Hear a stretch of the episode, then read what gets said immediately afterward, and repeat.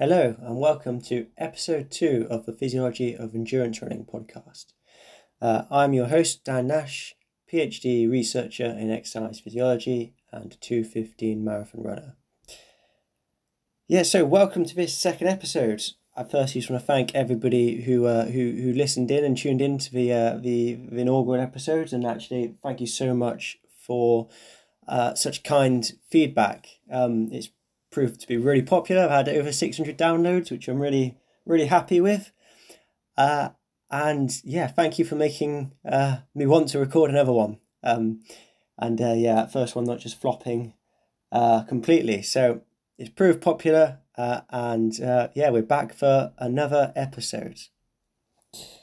Uh, so today uh, we're going to talk about, or I'm going to talk about, the second threshold.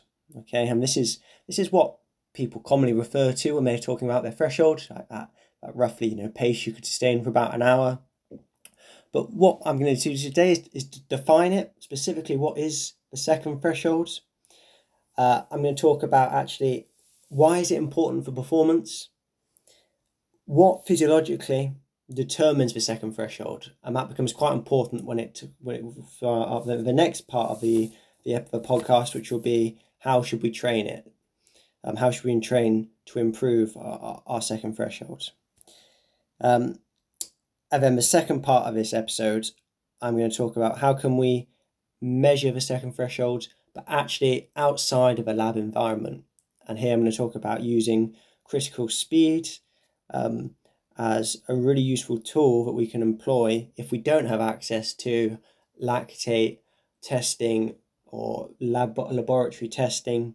But actually, we can how can we use critical speed to uh, establish our, our, our second threshold um, and use it for uh, training prescription um, and how we how we can use it to how we can apply the critical speed model uh, to, to help optimize our training. And then I'll finish up with wrapping up with actually who are the experts in the area, specifically looking at critical speed in this case, uh, and who should you go follow, and actually who should you go and look up if you want to find out more about this topic. So hopefully that's uh, interesting for you all. Again, I've chose I've chosen this topic because I think it's an area where people are do get confused, and it's a really confusing area. There's lots of terms that are thrown around which sometimes mean the same thing uh, or referring to the same physiological phenomenon, um, but other very similar phrases are referring to something completely different. So hopefully I can help clarify that. Um, but again, using critical speed uh, is something that uh, that can be accessed by everybody, which is which is actually I want this to be a very much applied podcast. I want there to be things that you can you can actually take away and use from a podcast, much like the nutrition episode that we covered uh, last week. Um, and I thought this would be a good a good topic where actually you can get something useful out of it and not just interesting theoretical knowledge. Yeah, so I hope that sounds interesting. We'll start then actually what is the second threshold? Okay, and what how I'm going to explain this is I'm going to talk through what happens um, to our metabolism and our physiology at three different exercise intensities. So, first, we're going to go on a nice, easy long run. You know, 60 seconds, 90 seconds, a mile, slower than marathon pace. So, really comfy. Um, and at this intensity, it's very easy to match the metabolic demands um, of running at that intensity, that pace, uh, through our metabolism. So actually, we can break down a mixture of fats and carbohydrates um, within our mitochondria to produce energy almost entirely aerobically um, to, uh, uh, to, to maintain that intensity, that pace. Um, and if we did some lactate measurements, they would be really stable over time. So if we if we took it at 15 minutes into this this long easy run we're doing, it might be about one, one and a half millimole, pretty much the same as if we were sitting on the sofa resting. Um, and if we took it at 30 minutes, it's probably still going to be about one and a half, one millimole. Again at 60 minutes, 65, 75 minutes, 90 minutes, etc. And that would be reflected in things such as uh, your heart rate. So actually, your heart rate would you start your run, heart rate would ramp straight up to, let's say it's 130 beats per minute. Uh, and it's it's not going to drift too much over time. It's going to you're going to very quickly match the um, the energy expenditure you need through aerobic metabolism, and uh, heart rate is going to stay nice and stable. So you know it might drift a couple of beats, but actually if we're staying hydrated, we're taking on fluids and maybe a bit of energy um, during our run, and heart rate should stay very stable over time.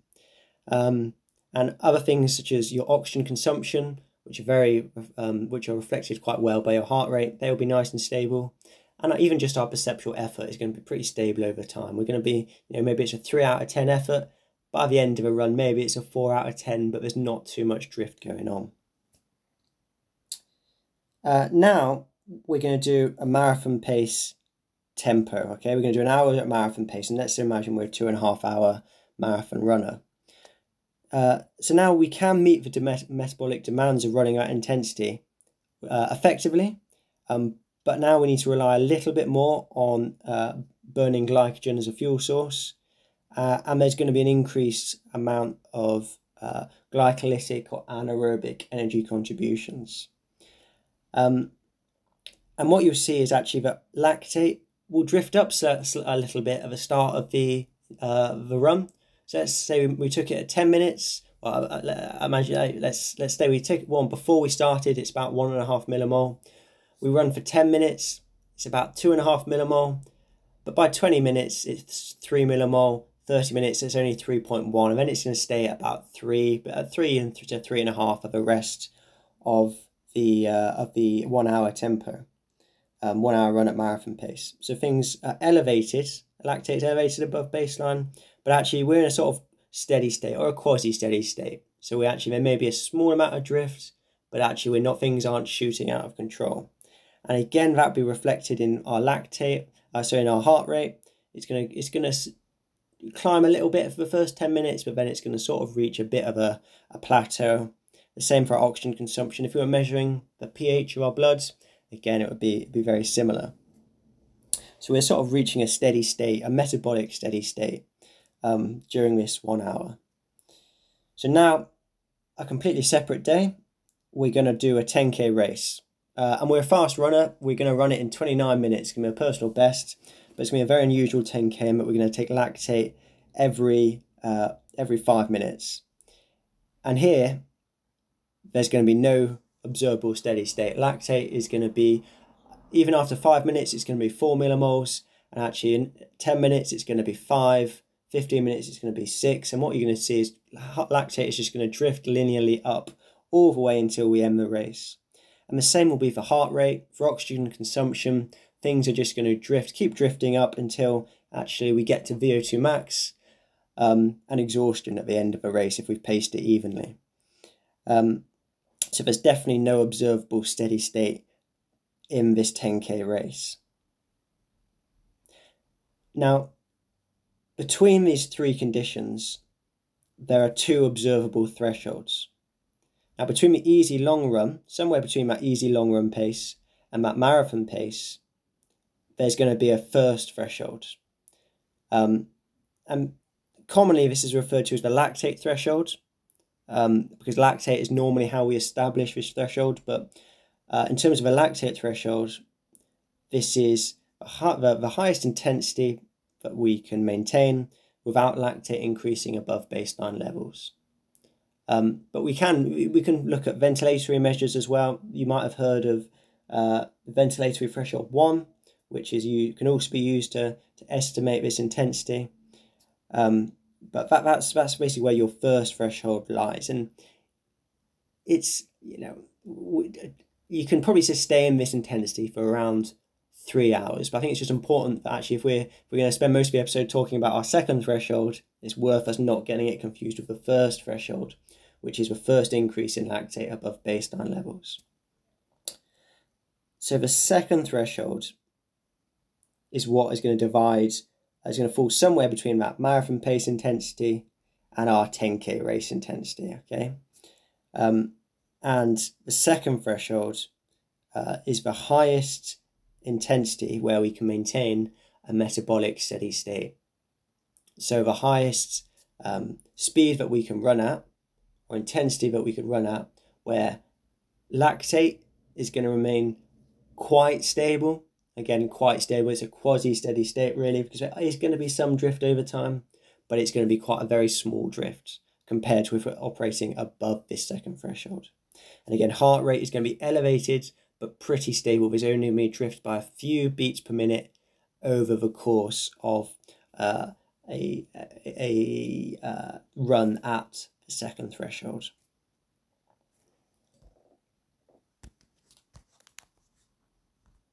So that's really the, the definition of the second threshold. I'd say is about is, is the, the classic definition is the highest intensity that you could maintain, um, that you can run at. Sorry, while still maintaining a steady state. And this is what typically people think of as their threshold. Um, but there are lots of different names for this second threshold. Um, I'm trying to I'm using the second threshold because it's uh, it's sort of an encompassing term, but this is the same as as uh, the maximal lactate steady state, or if we take a interval a um, incremental exercise test, you, people talk about the lactate turn point, which is where lactate starts going up from a uh, starts increasing, going uh, stops. Excuse me, where lactate goes from increasing very slowly to a sudden increase in lactate um, with just a small increase in exercise intensity. So the lactate turn point is another estimate of this maximal lactate, of this maximal metabolic steady state. Um, now another uh, another tool we can use is the critical speed. If we're running of critical power concept, if we're cycling and we're measuring power output, um, but that's another uh, another way that we can uh, try to establish this maximal uh, intensity where a metabolic steady state can be maintained. Um, but they're all, as I said, there's, there's lots of different way terms, and that's because there's lots of different ways of measuring it. As I said, like we could look at oxygen consumption, we could look at lactate, we could look at performance data, we could look at pH, and that's why there are so many different uh, and often confusing phrases that are all trying to uh, establish the same sort of phenomenon of the metabolic steady state. Um, and we'll talk a bit more about critical speed later, but actually, throughout this episode, I'm going to try and refer to it as the second threshold. So, why is the second threshold important?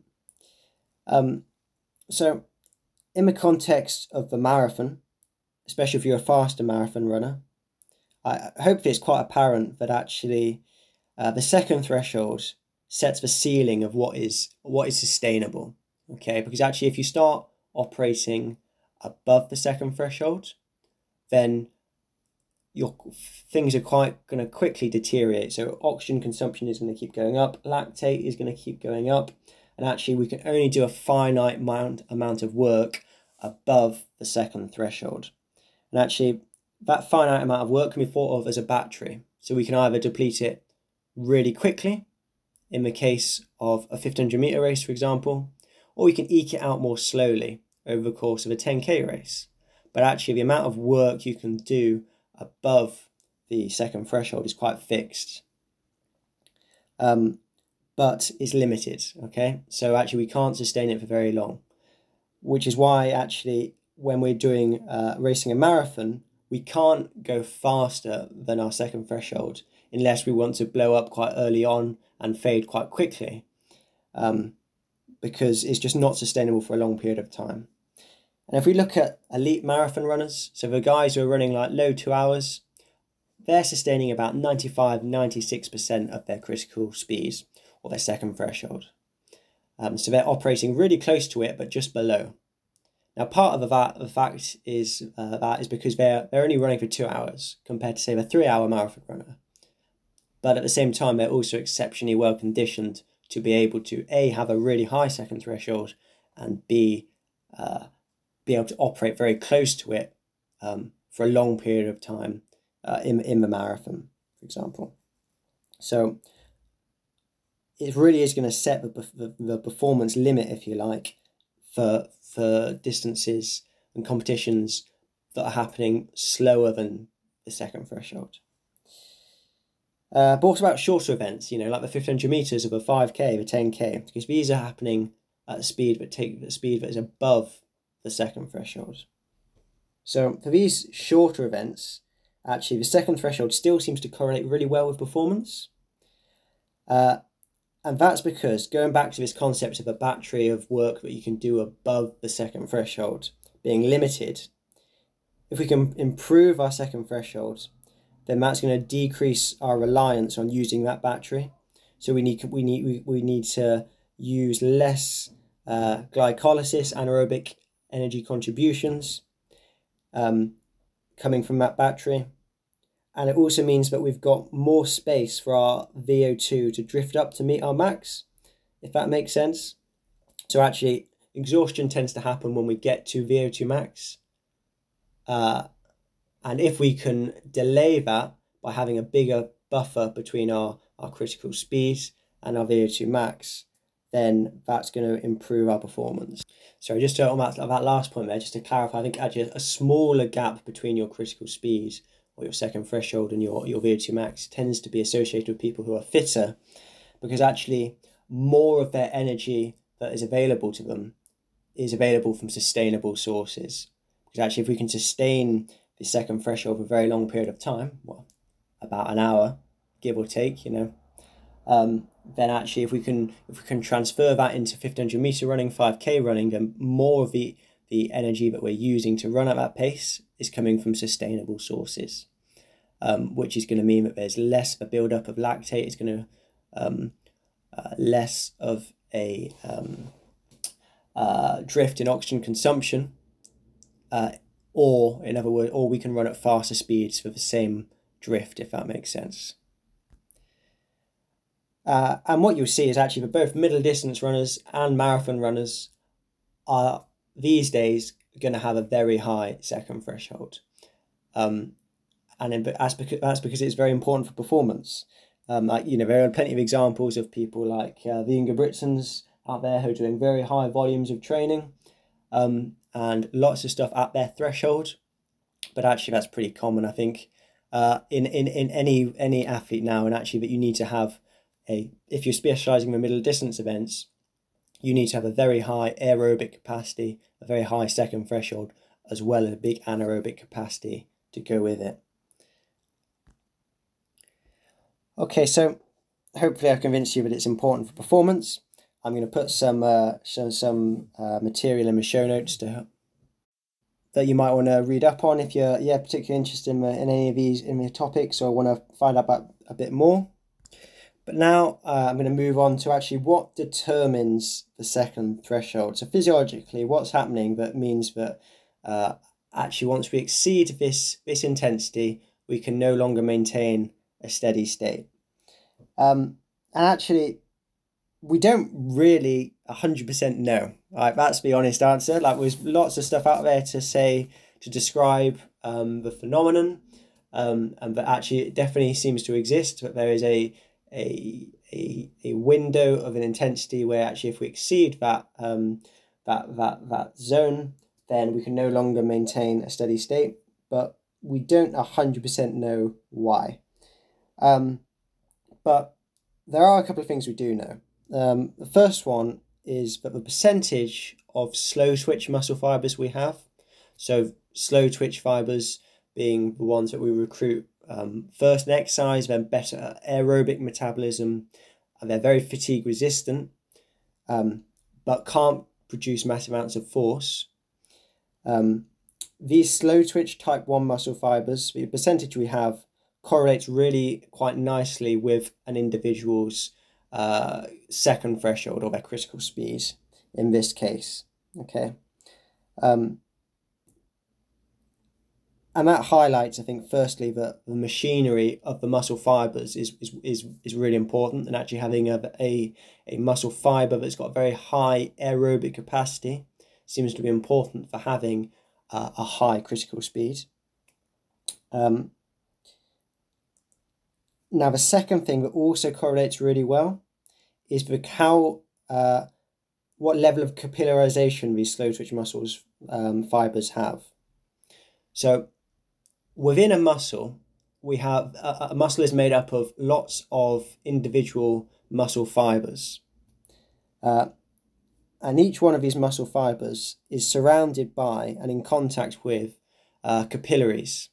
So, capillaries are the very small blood vessels uh, which easily allow the transfer of, of nutrients, of gases um, to and from tissues. So, in the example of a muscle fiber, um, the very small uh, these yeah these capillaries, these very small blood vessels, are, are, are rammed up against these muscle fibers, and they're going to allow oxygen, uh, for example, and glucose to transport from the blood into the muscle fiber, but also allow things like lactate and carbon dioxide to diffuse out of the muscle fiber and back into the blood. So it's where we can see a transfer of nutrients, uh, of, of nutrients, of gases, of waste products into and out of the muscle.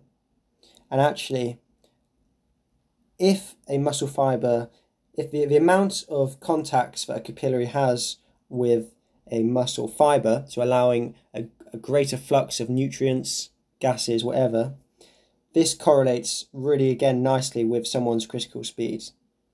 So there seems to be two factors involved here. It's actually the the the, the machinery of a muscle fiber, so how big its aerobic capacity is, its mitochondrial content, um, and and and, and uh, its ability to um, produce uh, energy from aerobic metabolism at very fast rates, combined with really good uh, connectivity, um, a really efficient system for transferring um, nutrients, blood gases, waste products into and out of the muscle. It's a really good delivery system. Now, there's probably lots of other things going on as well, but I think they're the two things that we know for definite. I expect things such as lactate transporter, transporters, uh, enzymes such as pyruvate dehydrogenase uh, are also really important uh, parts of the equation, but actually that's more speculative. I want to ground this podcast in what we actually do know.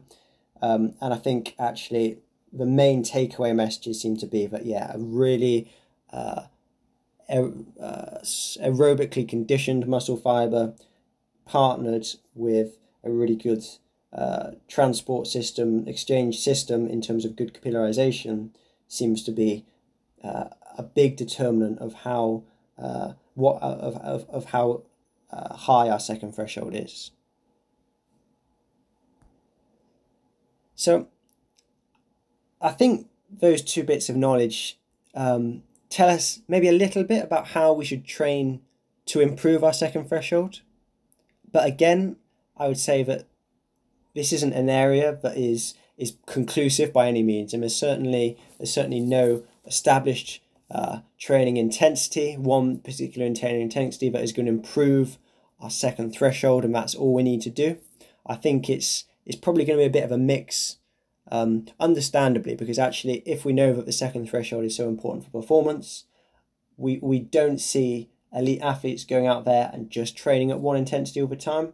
It's going to be a bit of a mix of different intensities um, and different durations of training, which are probably going to uh, come together to to optimize the training adaptations that lead to an improvement second threshold. But I still think there are some things that we can we can take away um, from the scientific knowledge and that are important for bearing in mind how we should maybe develop uh, the, the capacities we need to improve our second threshold. Um, and the first, I think, key message is that the second threshold is very much an aerobic phenomenon. Okay, it's to do with actually the rates of which we can produce energy aerobically and re- without relying too much on that anaerobic glycolytic contributions that we that, that are uh, that come with fast twitch fibers uh, recruitment. So that means that uh, one of our goals should definitely be to develop our slow twitch fibers and their improve their capacities to uh, burn fuel aerobically. So that basically means lots of mitochondria, which are also very efficient with high enzyme content, are very uh, good, uh, and they have a very fast rate of, of producing energy aerobically. Now, we also want to probably increase the aerobic capacities of our fast twitch muscle fibers. So, actually, if we can make our fast twitch fibers more like slow twitch muscle fibers, then that is going to probably translate into an improved second threshold. So that's sort of targeting the capacity of our muscles to, to generate uh, energy aerobically. Now, the second part of the equation, the the um, the capillarization of our muscle fibers. Now, that's something where we do have a bit more evidence to suggest that actually um, to, Im- to increase our rates of angiogenesis, which is to say creating new uh, muscle, um, sorry, new uh, blood vessels uh, and a more capillarization of the muscles, then that seems to be more uh, arise more from moderate intensity, long duration training rather than uh, super high intensity training and interval training, etc. So actually, most of the um, a lot of the benefits we're getting from that long duration volume training is probably through uh, the capillarization of our muscle fibers. And again, you know, if we look at the what the elites do, actually at the elite level, in some capacity, everybody's doing a high volume of training, whether that be purely running or for a mixture of cross training. Everybody at the elite level is doing a high volume of training, um, which again suggests that uh, this is probably a mechanism through which we are seeing uh, increased capillarization of the muscles, which is going to allow for an increased flux of uh, gases, nutrients to go in and out of the muscles really quickly and efficiently, uh, and so improve our second threshold. Now, how do we actually improve the um, the capacities of our muscle fibers? Um, as I mentioned earlier, now that's yet less clear, but it's probably going to be some mix of duration and intensity. Um, intensity definitely is important for developing the the um, for mitochondrial biogenesis. So in create creating more mitochondria, which are the powerhouses of the cells, and for making them more efficient. But actually, we don't we can't say that it's specifically uh, work above the threshold or work below the threshold. Um, and you know, I think you, you could go back to the rule of specificity and that you know threshold training is going to improve your threshold. Now, I think there's many good arguments for that, but I don't think we can conclusively say that um, that that is the the most effective, or at least the only way that we can get mitochondrial gains. Um, and actually, there are um, papers out there that show mitochondrial biogenesis with doing this the sort of super intense um, HIIT protocols with with like th- or, or even sprint interval training with 30 seconds flat out running with four or five minutes recovery in between. Um, so I think intensity is definitely part of the equation there, um, but I think there's still a place for some threshold running as well.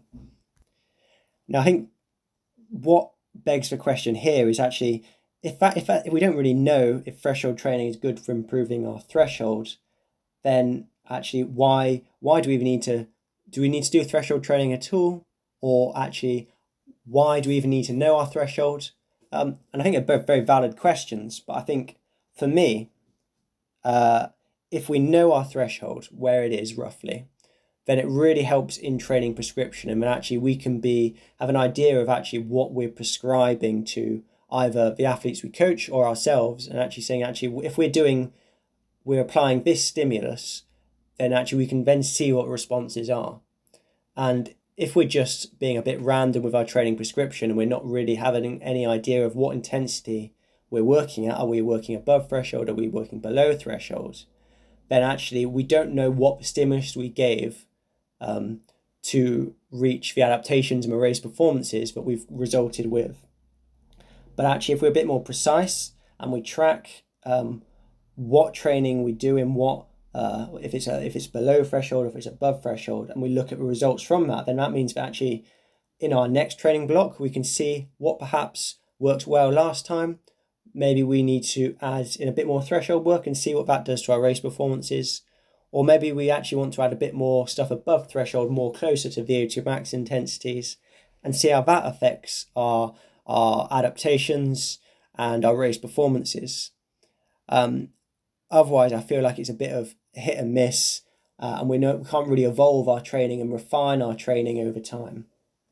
So I think that's justification in itself as to why we should actually uh, have a why why we should get some marker of our of, of where our second threshold is, um, and also why we should we should really be good at logging our training and tracking our training and and observing how we respond to the the stress that we've given our body in terms of the training that we've done. Uh, and I think actually there could be a whole podcast, which maybe would be a future episode on actually is threshold training an effective way to train or not. I I'll give you my my my bias at the moment. I think it is an effective way to train.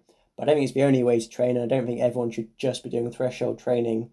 Um, uh, and by threshold training, I mean training that is below the second threshold in that sort of uh, in that heavy intensity domain. Uh, but I think yeah, we could be. I think there could be a whole podcast uh, on just looking at how the Ingebrigtsens trained, for example, and then saying actually why that might be an effective strategy. But before we go down that rabbit hole, uh, I'm going to bring us to actually how can we measure the second threshold? Now, I've sort of alluded to this already. Um, like traditionally, it would be done in a lab. Um, and actually, the, the probably the what was always the gold standard would be to come into the lab with some estimate of where you think that second threshold is. And then on consecutive days, or not consecutive days, but on on on, sub, on, on subsequent visits to the lab, you would come in and you'd do a 30 minute uh, run or ride if you were if you go on the bike at a fixed intensity which you're estimating as probably slightly below your threshold your second threshold and you would measure lactate. And what you'd be looking for is a nice stable response. And the classical or the, the textbook definition is actually that the lactate um, at 10 minutes should should uh, the lactate at 30 minutes sorry should only be one millimole or less than one millimole higher than the lactate at 10 minutes. So for example lactate might be at two and a half millimole at 10 minutes um, and at 30 minutes it's three millimole okay? So it's gone up by less than one millimole. And so that we can say that you are probably below your maximal lactate steady state or your, your second threshold. Now what you'd do then is come in on a subsequent day and run or ride at slightly higher intensity and see if you are still, uh, if that relationship still held true. So maybe this time you come in and it starts at 3 millimole, you're at 10 minutes, and at 30 minutes is 3.5 millimole. Okay, great. Right, that seems to be uh, uh, also below your second threshold. Um, right, we, that means that uh, we, we're confident that that intensity is below your second threshold. Um, and we're going to have to invite you back again to see if, if, if going up a bit more still produces a stable result. So this time you're riding your higher power output, you're running at slightly faster speeds, but this time you see that you're 4 millimole at 10 minutes and you're 5 millimole, 5.5 millimole at 30 minutes. So okay, that's probably above your maximal lactate steady state or your maximal metabolic steady state. Um, now, as you can imagine, that is quite laborious. It involves lots of visits to the lab. So, in practical terms, it probably only really happens in re- a research capacity. You don't get elite athletes doing that. What you tend to happen is they come to the lab, they'll do a series of, um, they'll do an incremental exercise tests where they might do three between three and five minute stages typically, where each, each stage will increase by one kilometer an hour. And you try to identify the the, um, the point where lactate goes from increasing just slowly.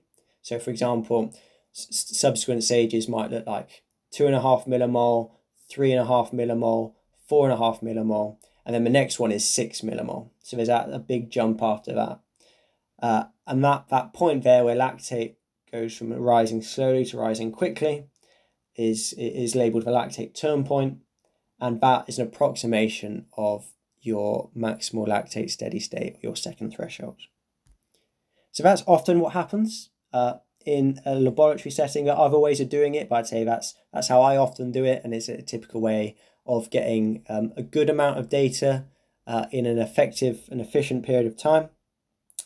But actually, there are ways we can do a similar thing outside of the lab. Okay, and that brings us to the concept of critical speeds. Um, now, you may have heard of critical speeds.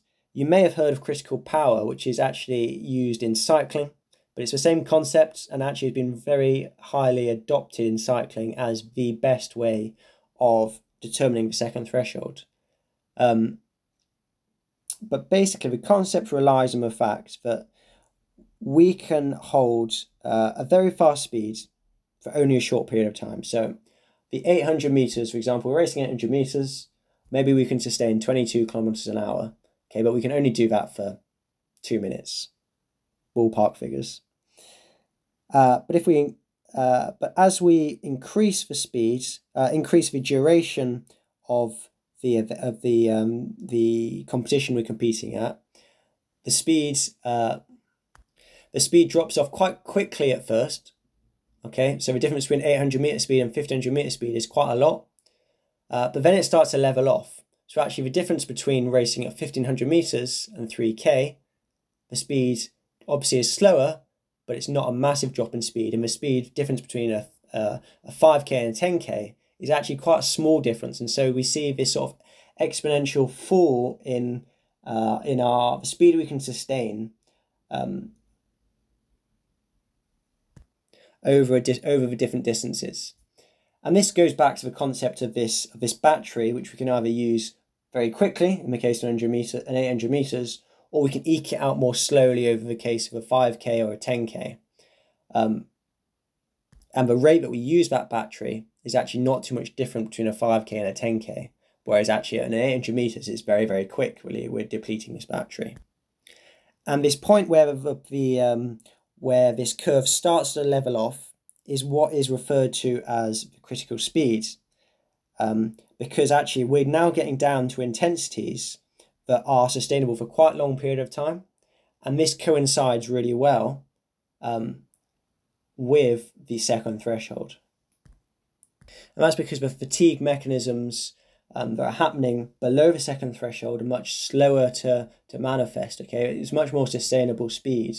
So it would make sense that actually the as we get closer to as, as competition distances and performances get closer to our our critical speeds or our, our second threshold, then then they're going to start uh, dropping off at a reduced rate. And so that actually as we get closer to um, critical speeds, we're going to fatigue much less quickly. So critical speed is actually a concept that is quite hard to explain, at least for me over uh, an audio file. Uh, and actually, it's much easier to, to see a picture of it, and it becomes quite self explanatory. Um, but what I've done is I've created a calculator uh, in Excel, which I'm going to share in the show notes with you. Um, and what this will do is that you can plug in uh, some race performances, uh, which will then be used to calculate your critical speed. Uh, and it will also give you your W prime, which is in the critical speed model the equivalent of a battery that we've I've been keep talking about um, throughout this podcast, and uh, the battery being the amount of work that you can do above W prime. So, if you want to go and have a mess around with that calculator, there are a few rules out there. I've, I've within the calculator, I've put instructions of how to use it, but basically what we need is we need at least two performances, either races or time trials. You want them to be recent, so they actually reflect uh, your current physiology. Uh, you don't. There's no point taking PBs from five years ago because that's not going to reflect your current physiological state. Um, and it's also important that these performances are in the two minute to about 30 minute window, okay? Because what these performances need to do is they need to completely it needs to be above your second threshold or confidently above your second threshold, and you need to completely deplete your W prime or your battery um, or the work that you can do above your threshold during these performances. And that's very important, otherwise, it's going to uh, miscalculate where your critical speed is. Um, and you also don't want it to be too short. So, for example, if you've run 800 meters in 1 minute 50, 1 minute 40, if you're super, super good, then uh, that's probably not going to be long enough to necessarily get all the way up to VO2 max and deplete your battery within that window. So I've put the event distances you can put in uh, from 1000 meters up to 10k. I would only use the 10k one if you can run the 10k in under 30 minutes. Realistically, for most people, to get a, you're going to get a better estimate of your critical speed if you're using um, the 5k down to the 1k uh, um, distances. Now, some practical um, recommendations and, and, and how do we apply the critical speed model? I mean, as I said in the introduction, one of the reasons why I've, I've, I've decided to focus on critical speeds uh, and the second threshold within this, this podcast is A, it seems to be important for performance, but B, critical speed allows anybody to go and uh, calculate their second threshold in a very accurate way. Um, especially if you've if you've been very controlled in um, your your performance data that you're using that you're putting into the model. So, for example, um, in in a lab setting, it's been shown to be very reliable, but you also need to make sure that the quality of the data that you're giving the model is is, is really good. So, for example, if you're using a five k time from uh, a hilly course which had a bit of off road in it, um, and you're using a 3k time that you've got from a track race, then those two performances aren't really equivocal. So you want to have uh, performance data, whether that be a time trial or a race, um, which are from similar settings. So uh, either both from a road or both from a track, probably with a good, you know, similar environmental conditions. Um, and obviously you want to be uh, well rested going into both of those uh, performances and be sufficiently motivated too to really get a full effort out of yourself.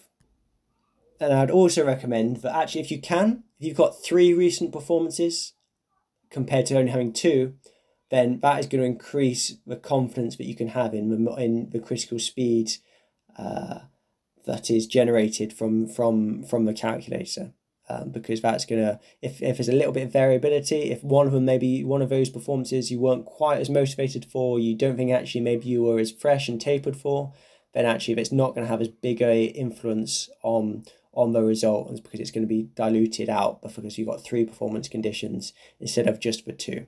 So the more high quality data you can feed it the better the the model is going to be the, the more accurate and more confidence you can have in the critical speed that it generates now, in practical terms, say you've got a, a critical speed that you're you've got you've put good data into a model. You're very confident that the critical speed represents your physiology. You can you've maybe you've been to the lab and it seems to match up reasonably well with what uh, your lactate turn point was, for example. Now, when you're doing a threshold session, you want to probably be below your critical speed.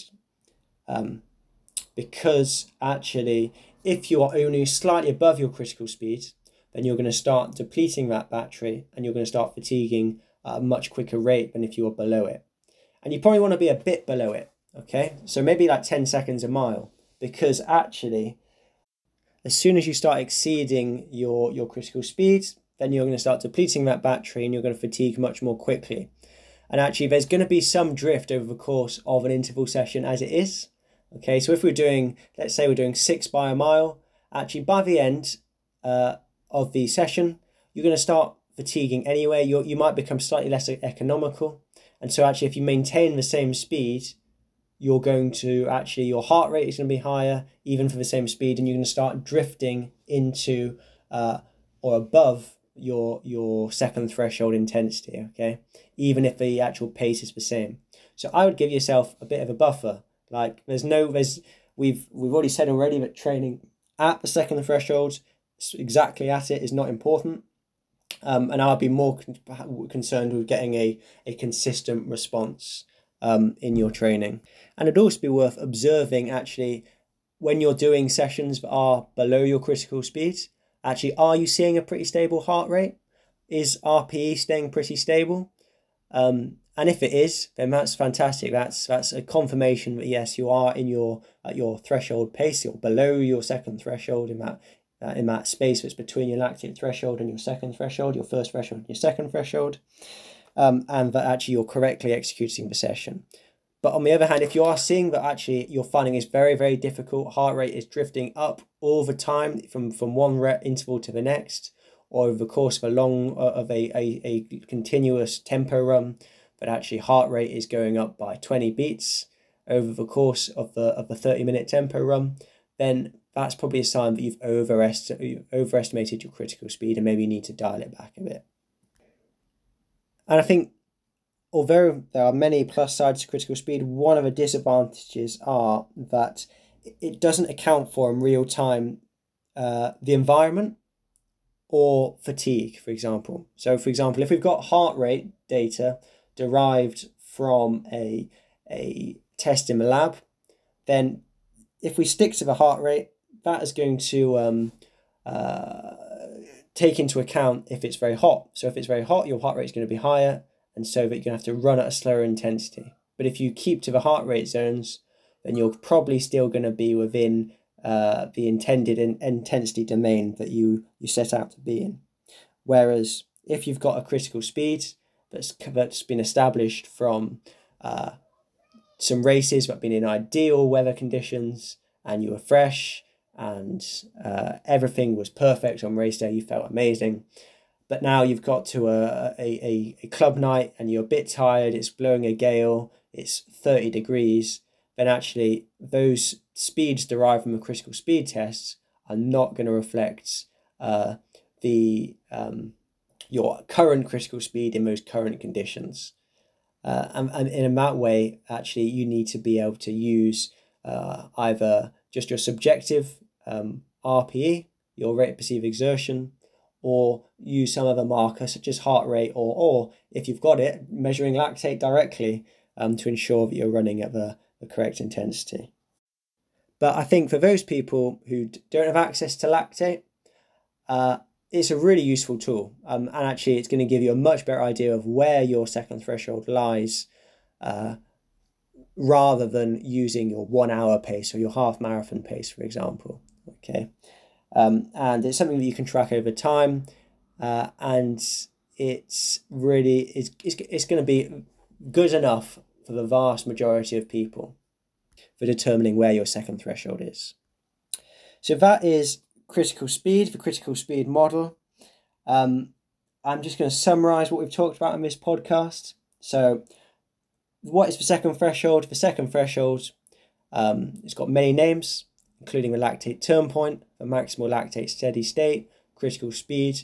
But all their, all of them, all of these uh, markers with different measures are trying to estimate uh, the highest intensity that you can maintain uh, whilst still having a metabolic steady state.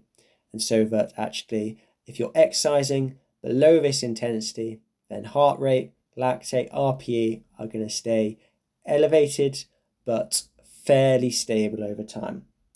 Whereas if you exceed this threshold, then all of these things, uh, lactate, oxygen consumption, heart rate, are just going to drift up until you uh, until they reach maximum. So you get to you get to VO2 max, until you get to heart rate max, until your RPE is 10 out of 10. Uh, the second threshold seems to be really important for performance. For uh, events such as a marathon that happen below uh, the second threshold, um, the second threshold acts as the ceiling of what is sustainable. And so that actually uh, you need to be able to be below uh, that second threshold if you want to maintain an exercise intensity for a long period of time. Uh, but the second threshold also seems to be important when you're competing in events are faster than the second threshold, such as the 1500 meters, the 5k, 10k. And that's because if you've got a higher second threshold, a higher critical speed, a higher metabol- uh, maximal lactate steady state, then more of your your energy you're getting is coming from sustainable uh, sources. And that's going to decrease your reliance upon glycolysis, anaerobic metabolism, uh, and mean that that battery, that W prime, is available either to allow you to run faster over the course of the whole race or to allow you to have a big finishing kick at the end. Uh, the determinants of the second threshold aren't exactly, uh, I don't think there's a consensus, uh, certainly not a consensus on on um, what is going on within the body that's determining our second threshold. But two things that seem to be really important are the amount of slow twitch fibers we have, um, which uh, slow twitch fibers have a very big aerobic capacity to do work. So actually, what is what are the muscle fibers aerobic capacity to work? How much slow twitch fibers do we have? And the second important point is how uh, is the rate is the degree of capillarization. So how mm, uh, how well are these uh, slow twitch fibers perfused with blood and able to uh, extract oxygen and glucose and get rid of CO2 and lactate. Uh, how should we train to improve our second threshold? Uh, well, we're looking to improve the aerobic capacity of our muscle fibers, both our slow twitch and probably our fast twitch too. And we want to increase the uh, the rate of angiogenesis we've had, so increase the capillarization of our muscle fibers. The latter of this is probably going to come from doing a high volume of low intensity training. Um, but we're probably going to need a mix of both high volume, low intensity training and high intensity training. I expect both above and below the second threshold to help improve the aerobic capacities of our muscle fibers. Uh, there are lots of different ways we can measure the second threshold. Um, in the lab and the uh, setting, it tends to be using lactate, but a really good way of using of measuring it in the field is using the critical speed concept and the critical speed model, which you can get from just looking at time trial and race performances in the two to 30 minute window. And I've linked the calculators for that in the show notes. Uh, there are flaws to critical speeds. Um, in that it does not respond to, it doesn't account for environmental changes or your fatigue status um, compared to using heart rate but it's still a good enough tool for most people. And I think that's about wrapped up the conclude the summary of the show. Now I really hope that I haven't made this potentially very confusing topic even more confusing, and I haven't just butchered critical speeds and critical power because it does get, uh, as I said, it gets very confusing very quickly, and some of these things are much easier to see visually rather than describe over a podcast. Um, the only thing left for me to do is recommend some people for you to follow. And I've got two really good recommendations today. The first is Dr. Mark Burnley. So he can be found on Twitter, but he's also got some fantastic episodes on YouTube. Uh, and his, his channel is called All Out Physiology. Uh, but I will link to that in the show notes. And the second person I would recommend you go and follow is Dr. Phil Skyber or Skiba, not quite sure how you pronounce his name. But again, he's been on lots of podcasts, as is Mark Burnley. But he uh, is a, uh, I'd say he's an expert in critical speed and critical power modeling. And he's got a book um, that specifically focuses on that really called Scientific Training for Endurance Athletes. So both of those two are well worth looking up and probably do a much better job than me of explaining um, some of these concepts. Um, I hope you found it interesting. Uh, again, feedback and uh, it is it will be really uh, useful for me. And if you've got any podcast ideas for subsequent episodes, please uh, do send them my way. You can follow me on Twitter.